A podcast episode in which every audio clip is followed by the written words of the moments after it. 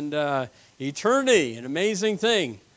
A uh, wonderful thing to think about and ponder if you're part of the family of God, a horrible thing to ponder and consider if you're not, because there is an eternal lake of fire as well.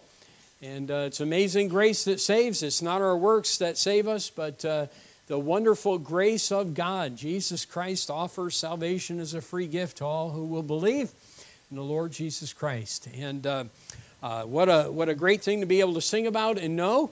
And uh, what, a, what a fearful thing for those who are not part of the family of God. There is no hope unless they trust Jesus Christ. And um, may we be quick to share that message with those around us uh, this Christmas taking advantage of opportunities that we have and special services and other things, just let folks know there is amazing grace that's available. And uh, they, it can be had if they're, they're willing to hear and, and, uh, and listen to what God says in His Word. I am glad you're here today, and I'm glad to be able to open the Word of God and preach it to you. Mark chapter 4 is where we're going to look today. Mark chapter 4. Surprise, surprise, right? You had no idea we'd be in the book of Mark today. Uh, but we're going to continue our study, and we are at the beginning of chapter 4. And there's some great lessons to be learned from that passage. We're going to dismiss our young people right now. The Duncans are working with them today again. So, young people, you can head on out to the upper room as the Duncans head with you And great opportunity for you. Have you ever heard of Berry College? Say, I never heard of Berry College. All right, maybe you have.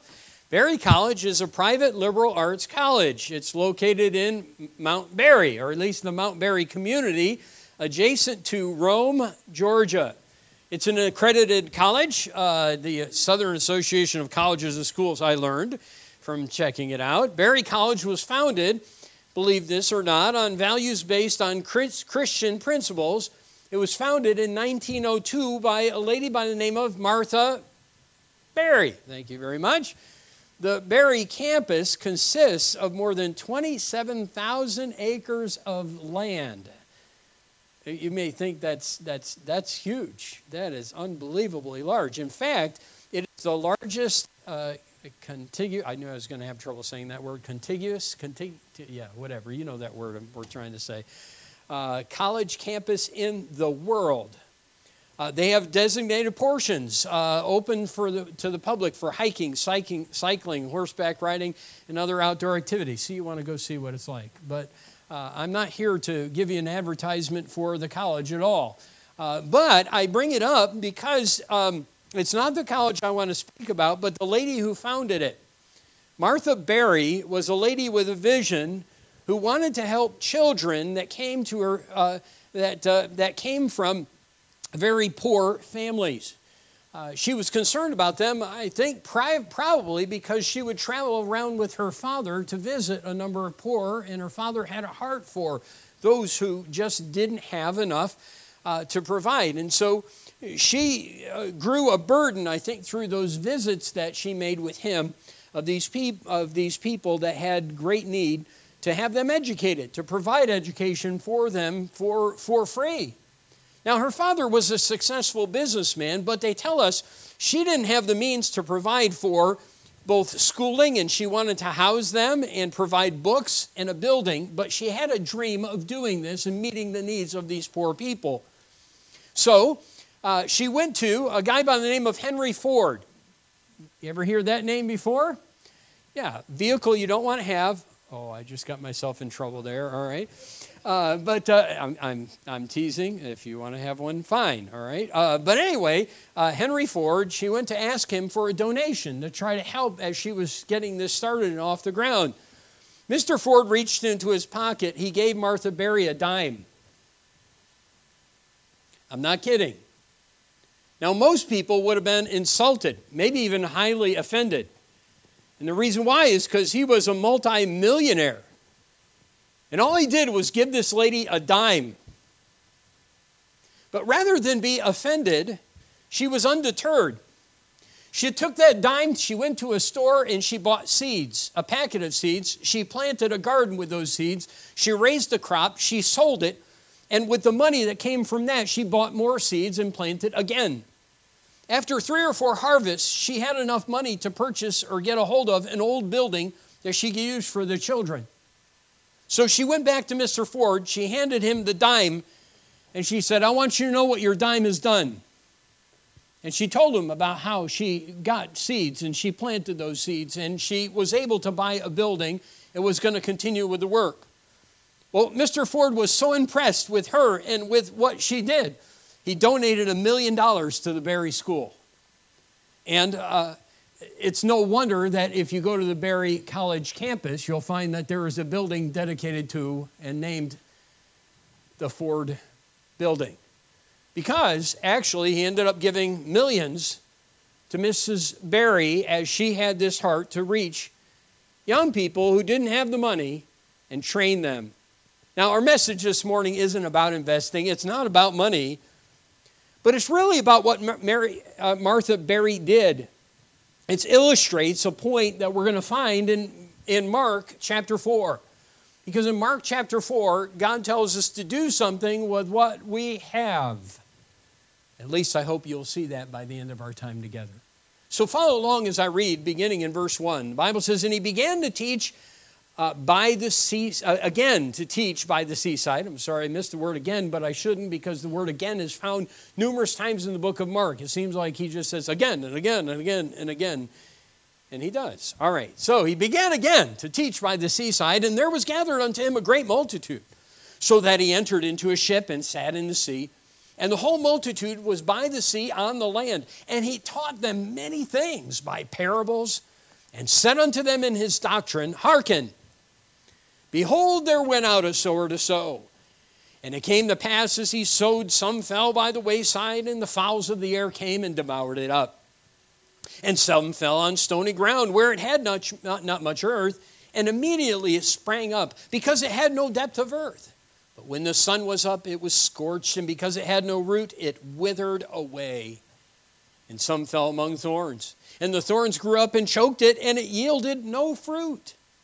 And other fell on good ground, and did yield fruit that sprung, sprang up and increased, and brought forth some thirty, and some sixty, and some an hundred. And he said unto them, He that hath ears to hear, let him hear.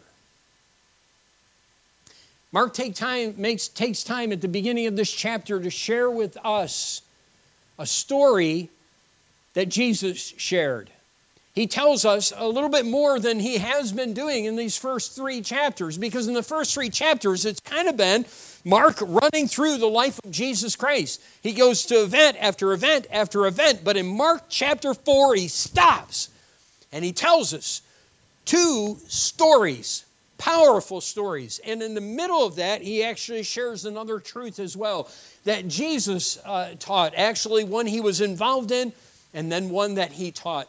And so today we have opportunity to look at this teaching of Jesus Christ, one of the first teachings, or at least the first one that Mark makes reference to.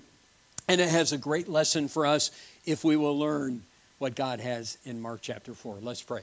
Father, please open our eyes, our minds, our hearts to understand the importance of taking what we've been given and using it for the glory of God. And I pray that you would uh, give us understanding today. And I pray that you would touch our hearts with the very, very important message that Mark uh, shared with us, uh, a message that Jesus shared with the people many times. Uh, at least seems to indicate from Scripture a lesson that is so important for our lives even today. And so I pray that you touch our hearts with the truth of it. And I ask you to work in, in the hearts and lives of all and help everyone in this room to understand it applies to them. There's something for them in this passage to think about. And we pray that you'd use these things for your glory. And we ask these things in Jesus' name. Amen. I only read part of the story, and I only read actually the story that Jesus told right at the beginning of this chapter. Jesus is meeting with the people. I always think it's interesting, and I'm intrigued with the fact that Jesus, when he taught, many times at least it seemed like he was sitting down. wasn't didn't do what preachers do today. He's sitting in a boat and he's talking to people multitudes of people, thousands of people. He must have really had an amazing voice. I knew that uh, they were able to project. I know that the water and everything else provided kind of like an amphitheater type situation where people could hear. But it's an amazing thing to think that Jesus sat down and he taught these stories, as he did many times, parables that we find in, in the Bible. Mark took time to record this one, and there's no, and, and there's, uh, it's clear from the passage the reason why, because it really is a vitally important message. And it's an important message, and it was an important message for the people of that day, but it's also a very important message for us today.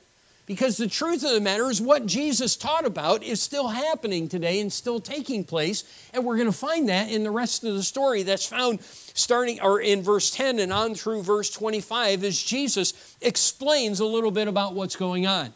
But before we get there, let me share with you, first of all, in the first uh, nine verses or so, the exposition, or the first 13 verses. This story that Jesus tells us as he begins to talk about a sower uh, who went out to sow. And he sowed, and as he sowed the seed, some fell by the wayside, and, and fowls of the air came. And as he starts to tell the story, the story we're told is given in the form of a parable. Now, why did Jesus speak in parables? I think we should answer that question because it tells us in verse 2 he taught them many things by parables. It tells us a little bit later in verse 34 of this chapter, without a parable spake he not unto them, and when they were alone, he expounded all things to his disciples.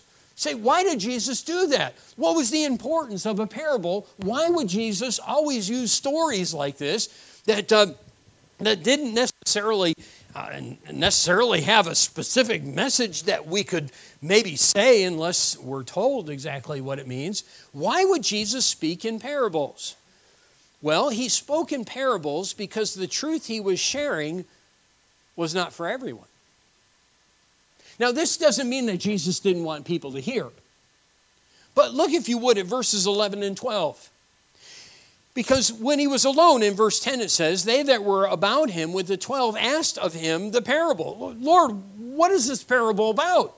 So after the, he tells the story, even his followers are kind of like, oh, good story. Wow, wonderful. I understand farming. So, wow, what does that mean for me? Big deal. Well, Jesus explains verse 11, he says, Unto you it is given to know the mystery of the kingdom of God, but unto them that are without, all these things are done in parables, that seeing they may see and not perceive, and hearing they may hear and not understand, lest at any time they should be converted and their sins should be forgiven them. you may think, well, that's rather strange. Did Jesus not want people to know truth?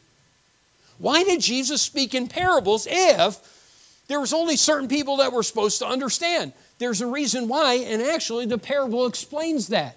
In fact, this parable kind of lays out the groundwork for all the parables and why the parables are, exist and why they were given, because it explains the very reason why.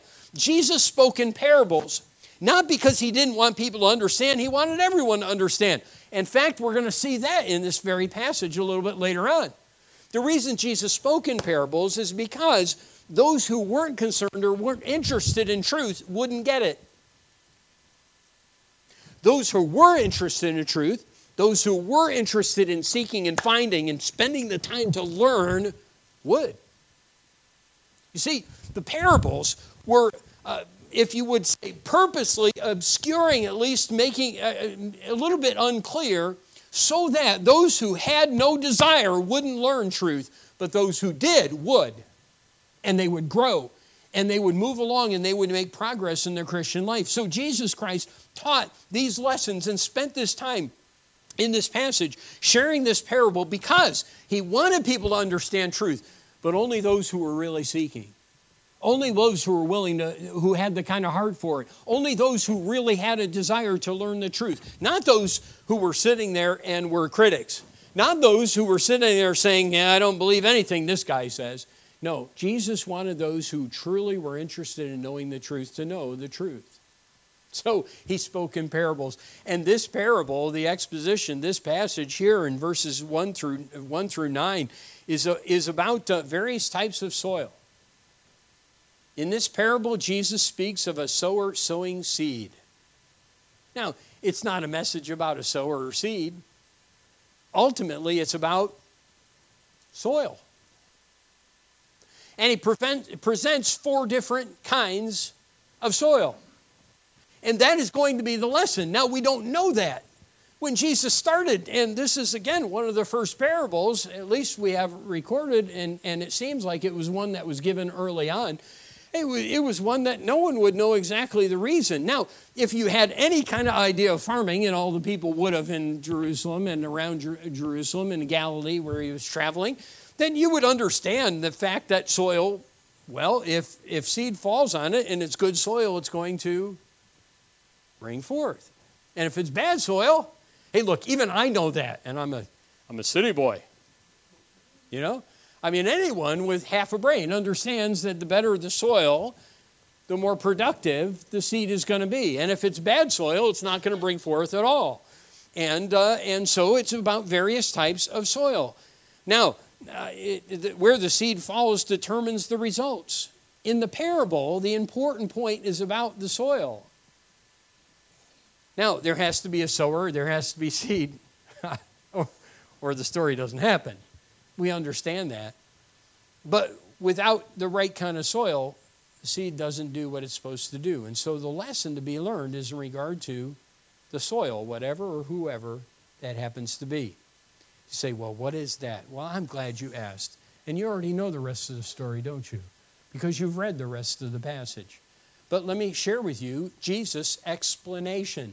So the exposition was Jesus as he gets up and he shares in parables so that those who have an earnest desire to learn might understand important truth. And he uses a story that they all would understand in life that they can relate to spiritual things. And so he explains then in verses 14 to 20. Because in verses 10 to 13, they asked him, and he said, I want you to know. And he said, he said this in verse 13. He said unto them, Know ye not this parable? And how then will you know all parables? If, if you don't even understand this one, he said, This is so basic. This is so simple. This is so straightforward. If you don't understand this one, you're not going to understand any of them. Because I'm going to get into some deep stuff. He taught some very deep stuff in parables. I'm going to share some things that maybe will be very hard to grasp in life. But he said, This one, man, this one's simple. Now, I don't know about you, but I think at that point I would have been saying, wow, am I really that dumb?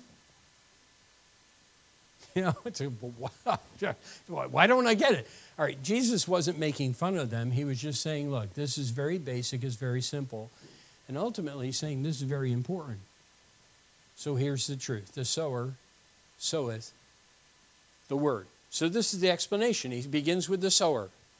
The disciples asked, Jesus wanted them to understand the truth. So he says, Hey, look, there's a sower. He went out to sow. Who is the sower?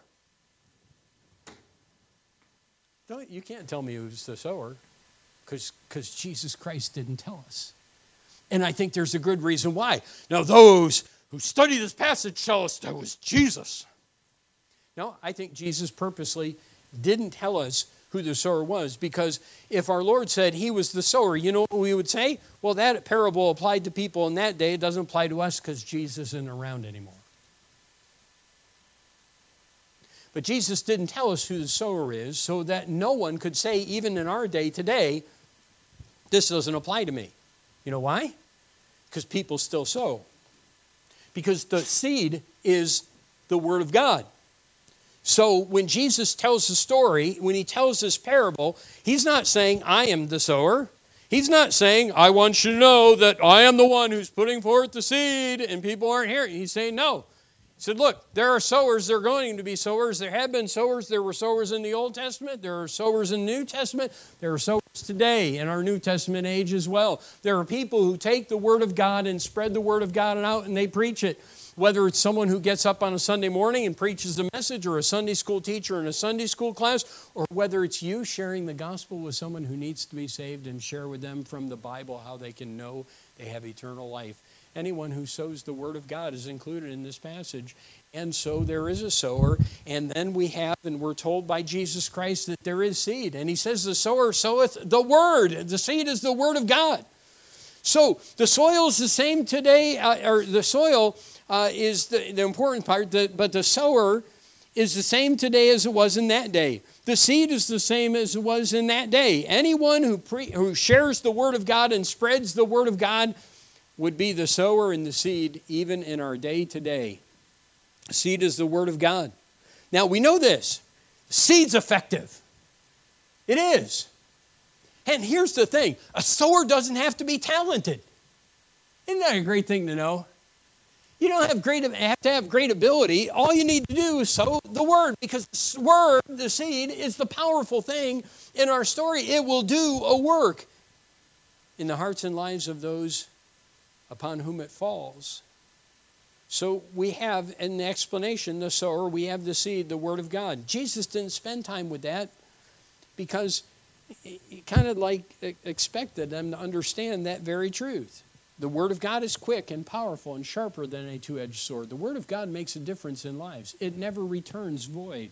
The Word of God is a powerful thing, it is uh, more powerful than anything that we know in this world. The seed is a powerful thing. So we have a sower and we have seed. But that isn't the main story. In fact, he's done it in verse 1 saying that. The rest of this is about the soil. And it's interesting to me that a lot of people who write about this passage talk about uh, the sower and they talk about the seed. And uh, actually, I look back at messages and I preach the message on the sower and the seed. But that isn't the message. Because Jesus in his explanation took one verse, one verse, one measly verse, and said, The sower sows the seed. And then he goes on. So, what do you think is the main point? What do you think is the important point? It's all about the, the effects of the seed on soil. So, Pastor, what is the soil? Ah, I'm glad you asked that question. It's a good question to ask, and it's an important question because it's, uh, it's going to be talked about here in this passage. Now, most who write on this and who talk about the soil and actually get there and spend a little bit of time talking about the soil say that the soil is the heart of man. And quite honestly, we can't deny that. Look, if you would, let me go ahead and read these verses so we can kind of have in mind what Jesus did and when he explained. And, uh, verse 14 The sower soweth the word, and these are they by the wayside where the word is sown.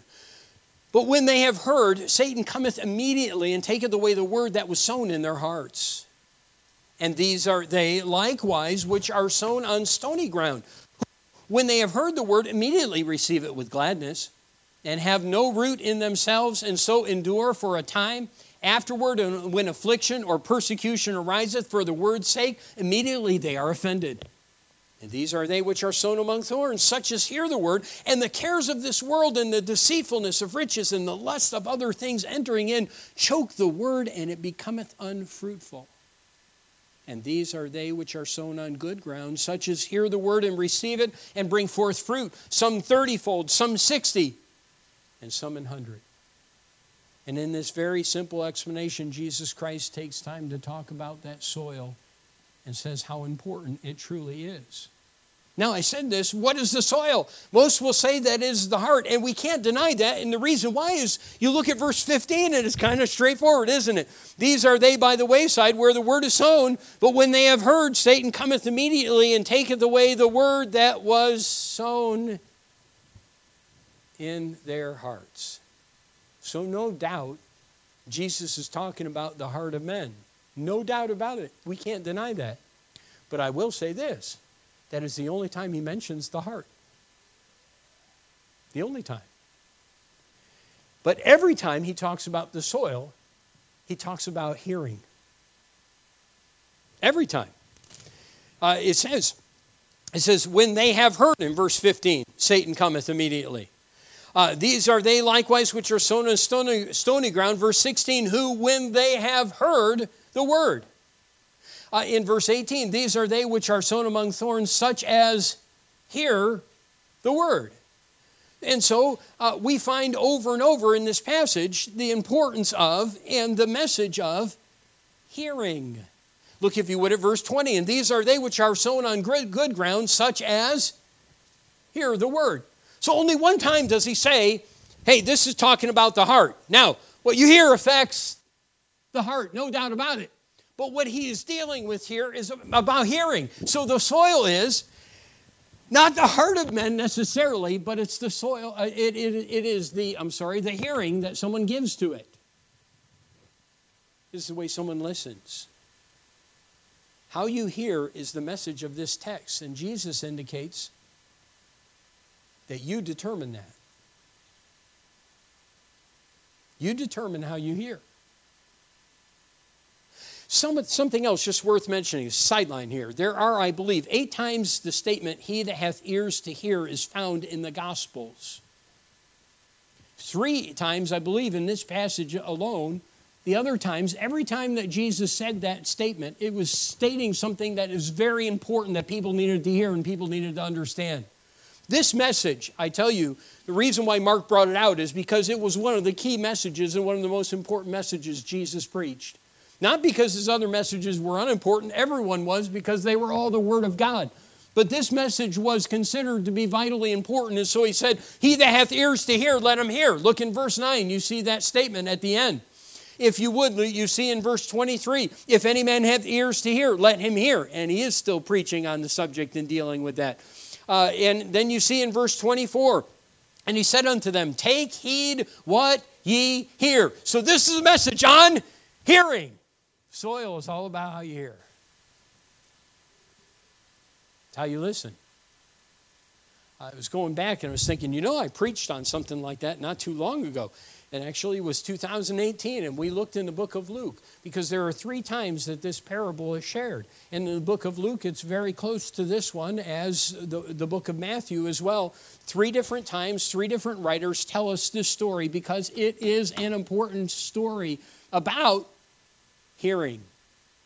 The four types of soil indicate four ways people hear the Word of God. The first one in verse 15 is about people who are not open to the Word of God. They're not willing to learn. They don't want to know. And so when they hear, because they do hear, everyone's got ears, okay? At least the, the, the kind of idea, the idea of this. Everyone has ears, but the question is how you're hearing. And the first group of people are rejecting the Word of God. They don't want anything to do with it. They do not want what is being shared, they aren't willing to hear it. What we find about them is that Satan is allowed to deal with them when they have this kind of attitude. By the way, a lot of guys who write about this passage also do something else. They spend a bunch of time debating which one of these four are, are, are and how many of these four are saved or not. That isn't the lesson. That isn't the focus. That isn't the purpose. The purpose is to say that you have one of these four types of soil when the Word of God is preached. And how you hear determines the result. Now, what we do find in verse 15, and this is why when they get into this debate, they say, well, the first one is definitely unsaved, is that Satan is given the opportunity, or at least it seems to indicate that Satan is given the opportunity to do something about that. Satan cometh immediately and taketh away the word that was sown in their hearts. The word immediately is found a couple times in the story, by the way, and it's an important one because it's interesting to note that Satan understands the power of the word of God. He understands the power of the seed that is sown, and if it's left, it'll have an impact upon people, even those who are hardened. And so in this parable, Jesus said, You know, Satan comes and he understands the power of the Word of God. And sadly, a lot of people don't understand the power of the Word of God. A lot of Christians don't understand what Satan does about it is that it'll change your life if you let it. If you hear, it'll change your life. If you don't, it won't. The decision is yours. But when the word is preached, Satan, understanding the power of the word of God, immediately comes, he snatches away that word because, hey, he doesn't want to have to change a life. That's the first type of soil that is found in this passage. Now, there are other kinds of soil in verses 16 and 17, there are people who readily hear the word of God, and it begins to do a work in their heart. These are they likewise which are sown on stony ground in verse 16, who, when they have heard the word of God, heard the word, immediately, there we go, immediately again, receive it with gladness. Hey, this is good stuff. Wow, that's great preaching. I need that. That, there's something good in that for me. And that is the response of this type of ear. It's not someone who said, don't want it. It's someone who's open to the truth of God's word and they hear the truth. And it would begin to produce, or at least it would, because that's what's going to happen. But these people have no self discipline. And the word isn't vital to them. So when the going gets tough, well, they're immediately offended. I, I want to say they're easily offended. The kind of person that, um, hey, look, I, I like this as long as it doesn't cost me anything. Didn't we hear that from Mark chapter 3? I, I, I want to live for God. I want to do the will of God as long as it doesn't cost me anything. You know, as long as there's no, uh, there's no sacrifice involved in my part, as long as it's not too hard, then we're okay with this. It's good. Good preaching. Yeah, I like that. As long as it doesn't mean that I have to do anything about it when it, things get tough. But when the going gets tough, according to the, Jesus Christ, these people don't follow through. They're immediately offended and they quit. The third here we see is much like the second in that they hear and they receive it and it, bring, it, begins to bring forth, as the Word of God always does. These are they that are sown among thorns, verse 18 says, such as hear the Word. These people hear it, and the cares of this world and the deceitfulness of riches and the lust of other things entering in choke the Word, and it becometh unfruitful. It doesn't bear fruit. Here with this people, it's not a lack of discipline. It's not even unwillingness to pay the price in this soil, but you know what it is? Listen to me, it's a love for something else. It's no wonder Jesus said, Love not the world, neither the things that are in the world. If any man love the world, the love of the Father is not in him. You know why? Because those things take you away from the Word of God. That's what Jesus said in this parable. He said, There are some people who hear the word of God and they start to do the things that they're supposed to do. And you know what? Even when persecution comes, they're doing some of those things, but, but there's something else in their life that's more important than church, more important than Bible reading. Oh, and Jesus didn't say what it was. He talked about a number of different things money, some people love their job more than they love God. Some people love money more than they love God. Some people love their lusts. And, and lusts, by the way, we just think of, of sensual things, but lusts are any strong desires that take precedence over what the Word of God says. He says, any of those things that draw your heart away from the truth and from the Word of God and what God expects of you, those things will make you unfruitful. It'll keep you from producing. And so the things of this world and money and, and these lusts are so powerful and they're so important that the Word of God gets choked, choked and dies rather than bring bringing forth. The final hearers, verse, uh, let's see, verse 20, are they that are sown on good ground. They hear the Word, they receive it. They don't let things get away in the way of obedience. More important to them because they understand what Jesus taught that the that uh, you know the Word of God is more important than bread. When the Word of God is that important to their life, they're willing to pay the price of obedience because there's always a price. And they follow that which is true and they lay aside the, the pursuits of money and things and their pleasures and everything else and they do what the seed tells them to do. It brings forth. It brings forth every time. And that, my friends, is the lesson and the lesson wasn't who's saved and who's not. The lesson is what kind of hearer are you? That's the message. I have for the third point the elucidation. Are you not impressed with that word? I actually had application. But elucidation is fitting because the word elucidate means to make clear or clarify. But that's not following alliteration. So, elucidation fits with alliteration. Wow, it even rhymes with it, okay? Uh, and so uh, in verses 21 through 25, Jesus elucidates. He makes it clear. He wants us to understand what this is all about. So think about it, and let me share a couple of things uh, that make this passage clear. First of all, God has given seed, and He wants it to bring forth fruit. You say, where do we find that. Verse 21 And he said unto them, Is a candle brought to be put under a bushel or under a bed, and not to be set on a candlestick? For there is nothing hid which shall not be manifested, neither anything kept secret, but that it should come abroad. In those two verses, Jesus was saying this You know what? He said, I came because I wanted to take a candle and I wanted to put it out, and I want everyone to see the light of the Word of God. I want everyone to know what the seed says. I want it to have an impact. You don't take out a candle. I mean, if we didn't have any electricity this morning and we didn't have windows, you know, we wouldn't take a candle and then put a bucket over it.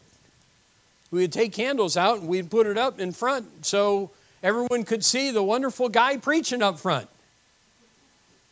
Okay, you probably want the candles back there and you were hoping the light wouldn't come on the platform. I understand that, all right? But when you get a candle, the whole idea is that you let it shine. And Jesus said that very fact. He says, Look, a candle isn't brought to be put under a bush or under a bed, it's to be set on a candlestick. Stick. And he said, Look, my purpose in preaching parables, my purpose in, in ministry, my purpose in life is this to sow the seed, to let people know the truth of the Word of God. That is my goal. I want everyone to know the truth. That is God's desire, and that is his focus, and that is desire. In fact, we know that's true because he said in verse 23 if any man have ears to hear, let him hear.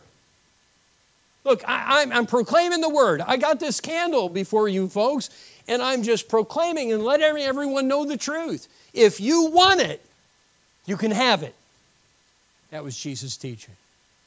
And that is how he made this message clear. He said, So look, the sower, it happens to be me in this case because I'm sowing the seed of the Word of God. And like a light, I'm trying to make that manifest. I want everyone to hear the message. I will give my life. I will give my time. I will give everything that I have. And it's no wonder Jesus already expressed that and he's shown that by his life. Everywhere he went, you know what he did? He went and he sowed the seed of the Word of God. He was preaching the Word of God everywhere to everyone. He wasn't just going about healing people and hoping that they get the message. Jesus was preaching and teaching and he did some healing on the side that, that authenticated the fact that he was truly the Son of God.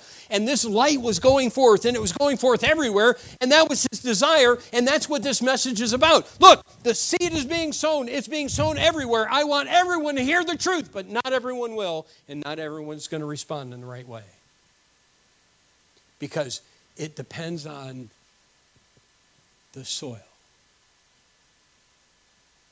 and who hears. But the message is God has given the seed and He is hungry for fruit. I want everyone to benefit. I want everyone in the world to hear the truth. That was Jesus' teaching. And Jesus then, number two, in clarifying this, calls upon men again to hear. He said that in verse 9, didn't he? He said it three times in this passage. Let him that hath ears to hear. Let him hear. Listen, God calls upon all men. All men have ears. You know, well, we, you, you understand what we're talking about. All men have, or most men have the ability to hear. But sometimes people have the ability to hear, but they don't apply themselves to it. Um, wives sometimes speak of their husbands having selective hearing. Now, being a husband, I don't understand that statement. Well, actually, I do. Um, but you know, some you, you uh, you hear, but you don't hear? Now, now I know men, you, none of us understand that one because obviously they just didn't tell us. Okay, I'm getting myself, getting myself in trouble. They, they probably have. Uh, the problem is that we didn't hear. Um, I've told you this story before, but I, it always comes to mind when it's someone that didn't hear you know, teenagers are notorious for that. Like when their parents are giving them instructions as they're getting ready to leave the house. Yeah, yeah, yeah, yeah, yeah. You know, like, okay, let's get through this or whatever. One of the teenagers come into a youth activity with his brothers and uh, brother and sister, I think it was. I think it was three of them. Uh, they were coming into to church, and as they were leaving the house, you know, mom and dad went through the litany of things because this young man was driving. He had just gotten his license a short time before that. And so one of the things was, don't leave the keys and the ignition in the car. So guess what happened when they got? And it was like, yeah, yeah, yeah, yeah. Well, guess what happened when he got to church? That's right. I mean, uh, just just got to church. They all got out of the car, closed the door, and he had the keys. At least he knew where they were. In the ignition. Pastor, You got to help me get in the car. My parents are to kill me. Uh, because he didn't hear. He said, yeah, he could have repeated what his parents told him, but he didn't hear because he didn't do anything with it. And when he got there, ended up locking the car, the keys, and the, locking the cars and the key. Yep. And um, and he got in trouble because he didn't listen. And he's kind of a description of those who have ears to hear, but they're not hearing. Maybe a husband who has selective hearing is, is, is an example of someone that has ears to hear, but they're not hearing. Whether it's a teen or adult or a child, the issue with God's word is never an issue of the seed, it's never an issue of the sower. It's an issue with the hearer. It is, every time. You say, well, he is boring. Maybe. Well, he speaks above my head. Maybe. But the Word of God is plain enough and simple enough, like a light, that if you don't get anything, it's your fault. And that is the message of this passage. That's the message of this parable. See, you decide what happens with the Word of God in your life. No one can make you, no one can change your mind about it. You have to make the decision of how you're going to hear. And the decision you make determines what the seed brings forth or if it doesn't. God has given the seed, as he elucidates here, and he is hungry for fruit, and he calls upon everyone to hear. And he reminds us that you determine what you hear. Look at what it says in verse 24. See, he hasn't stopped yet. And he said unto them, Take heed what you hear. There we have again. Okay? Why? With what measure ye meet, it shall be measured to you. And unto you the hair shall more be given. For he that hath to him shall be given, and he that hath not from him shall be taken even that which he hath. God reminds us that you determine what you hear. Look, the teenager who locked the keys in the car was wrong because he had the ability to hear, but he chose not to hear. Not really to hear because if he had really heard, if that seed, I, I, we're not talking about the Word of God here, but if that seed was sown on a heart that was hearing, really hearing, because this is the passage and this is the lesson Jesus is teaching, then it would have brought forth a kid who said, The key's in the ignition, I got to make sure I take that and put it in my pocket because my parents told me. And he would have saved himself from heartache. He would have brought forth, if you would, fruit.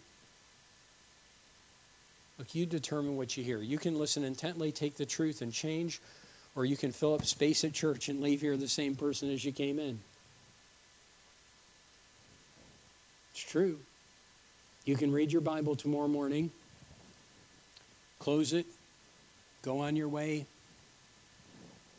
do nothing with what was, was spoken in the Word, and it's all depends on how you hear.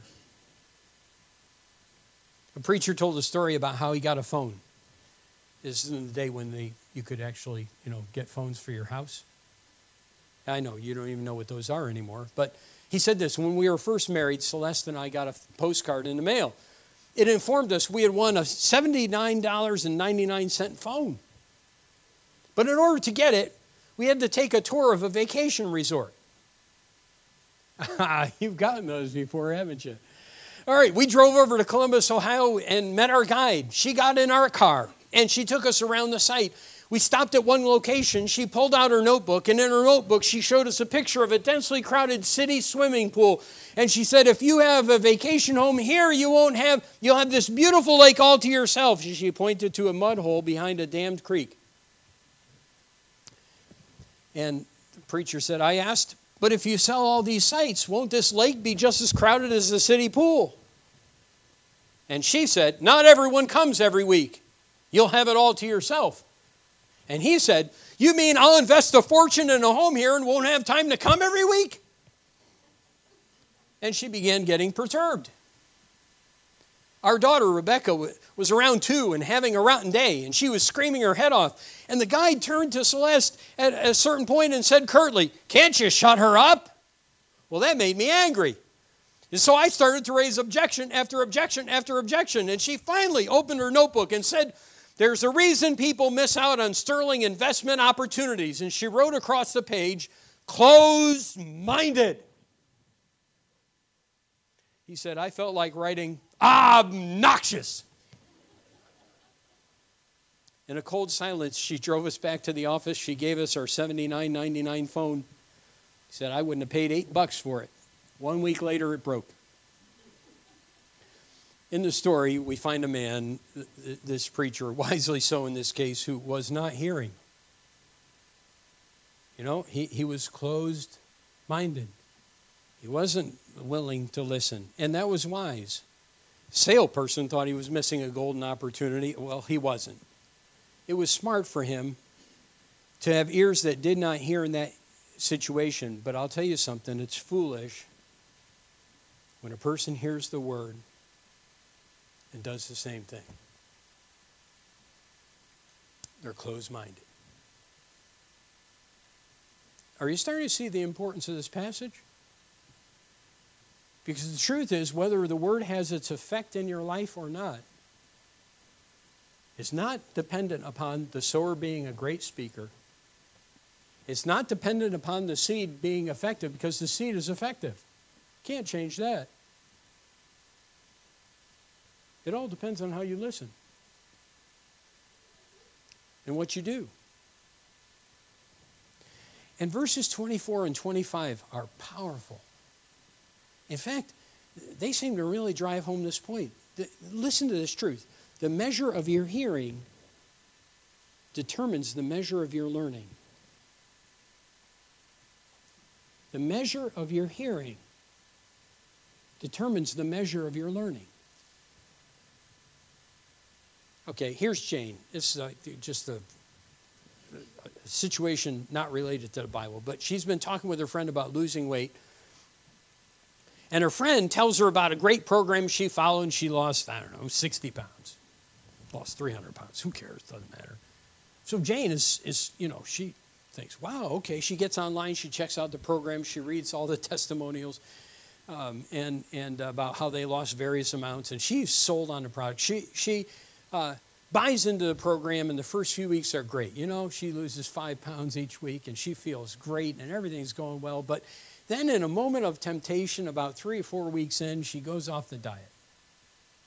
Well, it's a holiday. Or, well, you know, I'm in this, I, I'm, I'm, I, am i am meeting with someone important and I don't want to look like a fool not getting a dessert, so I'm just going to do it this one time. And one time leads to another time, and another time leads to another time, and what was five pounds a week goes down to two pounds, and then goes down to nothing, and then it goes back to, oh, wow, look at those numbers on the scale. Now, what's her assessment of the program? Ah, it didn't work for me.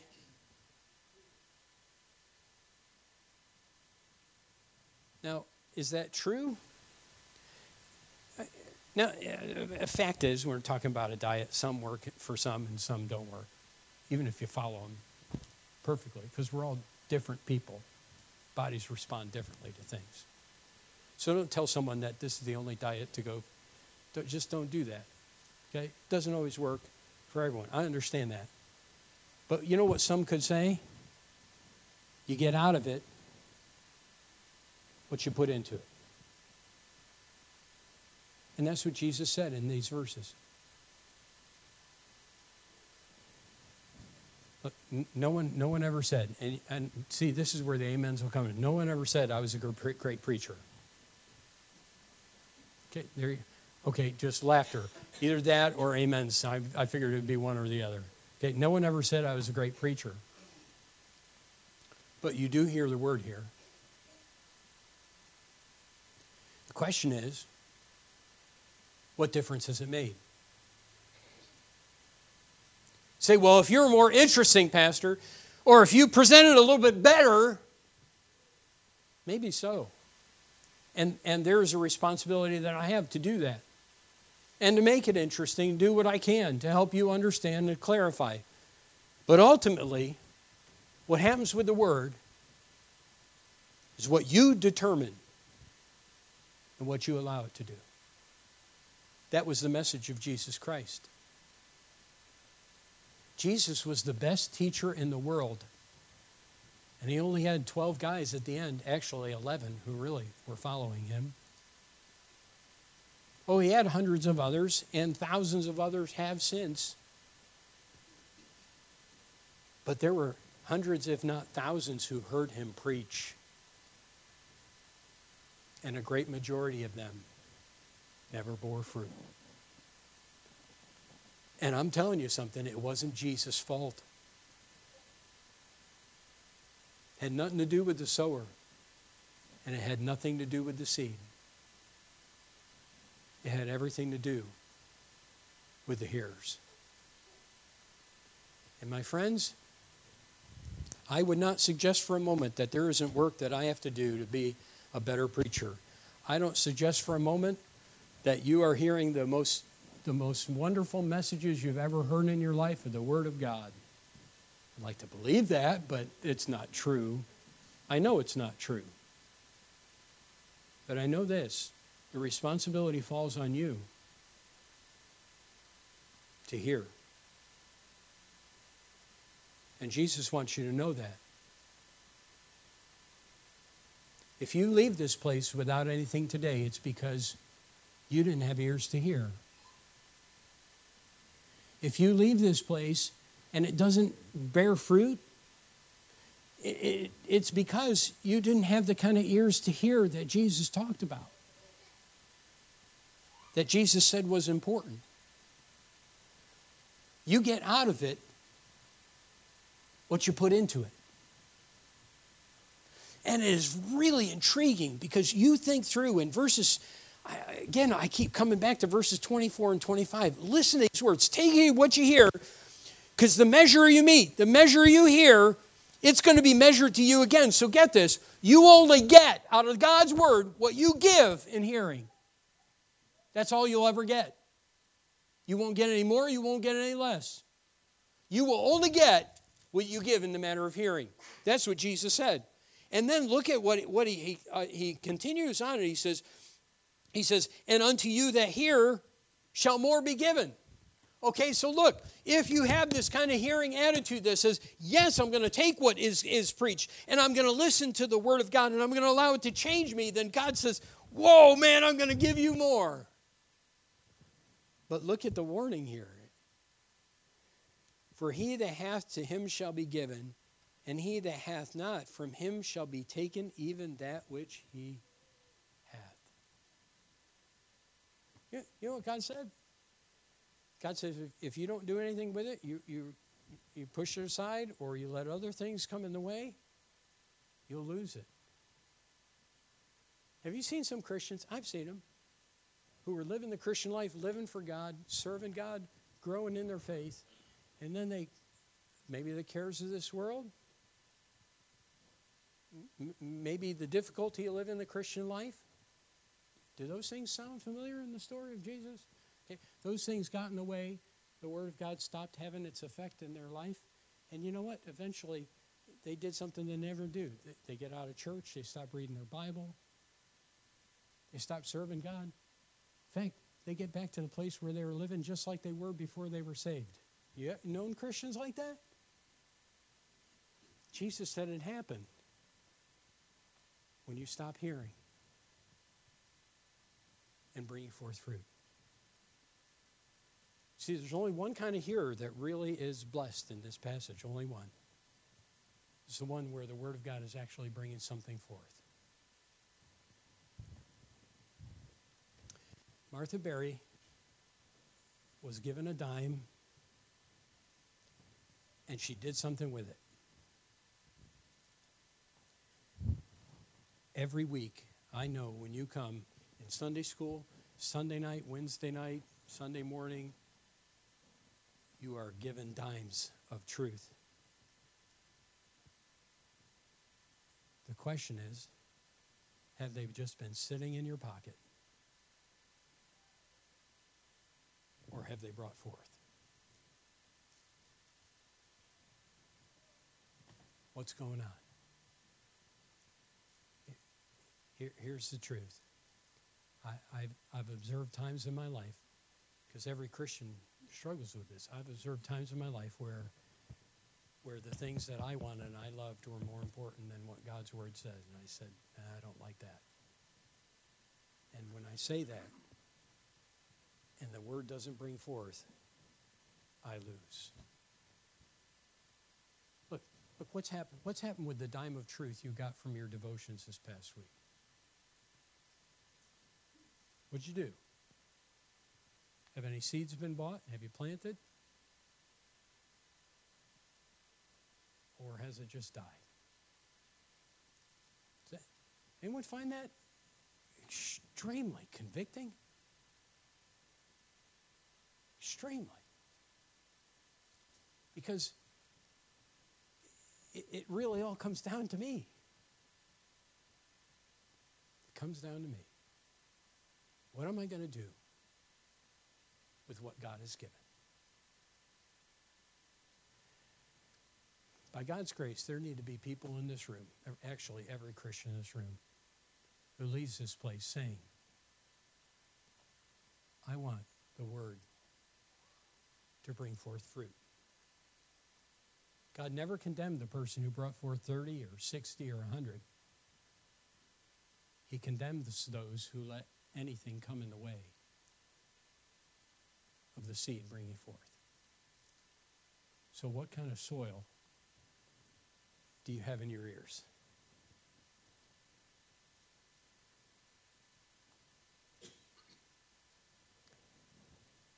That's the message Jesus taught. And that's the message we need today because the word is still being sown. And what you do with it determines whether you're going to get more, whether what you have is going to be taken away, and whether you please God or not. What's the soil like? What's happened in your life because of the Word of God over this past week?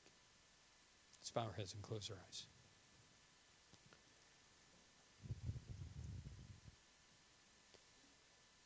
Um, we're going to have a hymn of invitation in just a moment after I pray. And although I know no one in this room, no one would like to admit it, the truth is, the truth is, everyone in this room has at some time probably been every one of the kinds of soil described in this passage. And maybe right now, the word just hasn't been bringing forth because something's in the way. Your hearing needs to change. And the message today is for you to do something about it and to get it right with God. And to begin letting the seed bring forth fruit. Will you make that decision? Father, I thank you for your word. I thank you for this, this illustration. It's no wonder you said, He that hath ears to hear, let him hear. What an important message for us today. And I, I pray, I pray that you'd help me, Father, to have the kind of ears that hear and bring forth fruit. May I not let the cares of this life, the worries of life, the difficulties of living a Christian life, or riches, or pleasures, or anything become more important and choke out the Word of God. And I pray the same for your people. In Jesus' name. Heads are bowed, eyes are closed. Would you do this if you're able? Just right now, stand to your feet if you would. And as he begins to play a hymn of invitation on the piano, if you need to talk to the Lord, why don't you do it right now, just right where you're at? Why don't you just take a moment, get on your knees, or, or come forward and just talk to the Lord about it? Say, Lord God, I want my heart to be, my ears to be hearing your word, responding to it, doing what you'd have me to do. Dear God, help me to bring forth fruit. It's a decision I make, it's a decision I need to make. And if God has challenged you about that, do it right now. Just take some time. May we have hearts that are ready to hear and heed.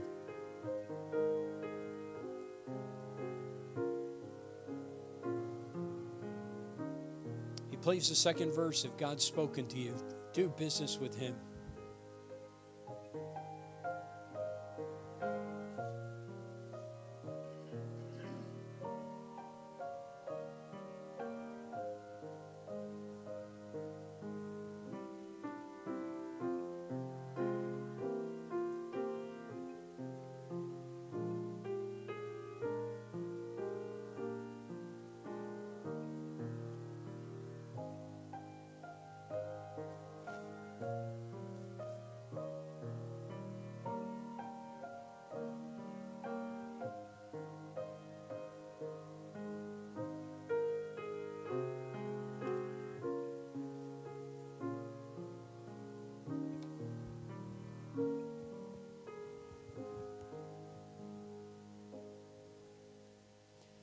Father, may we have ears to hear that we might experience the wonderful, powerful, life changing effect of the Word of God to bring forth fruit.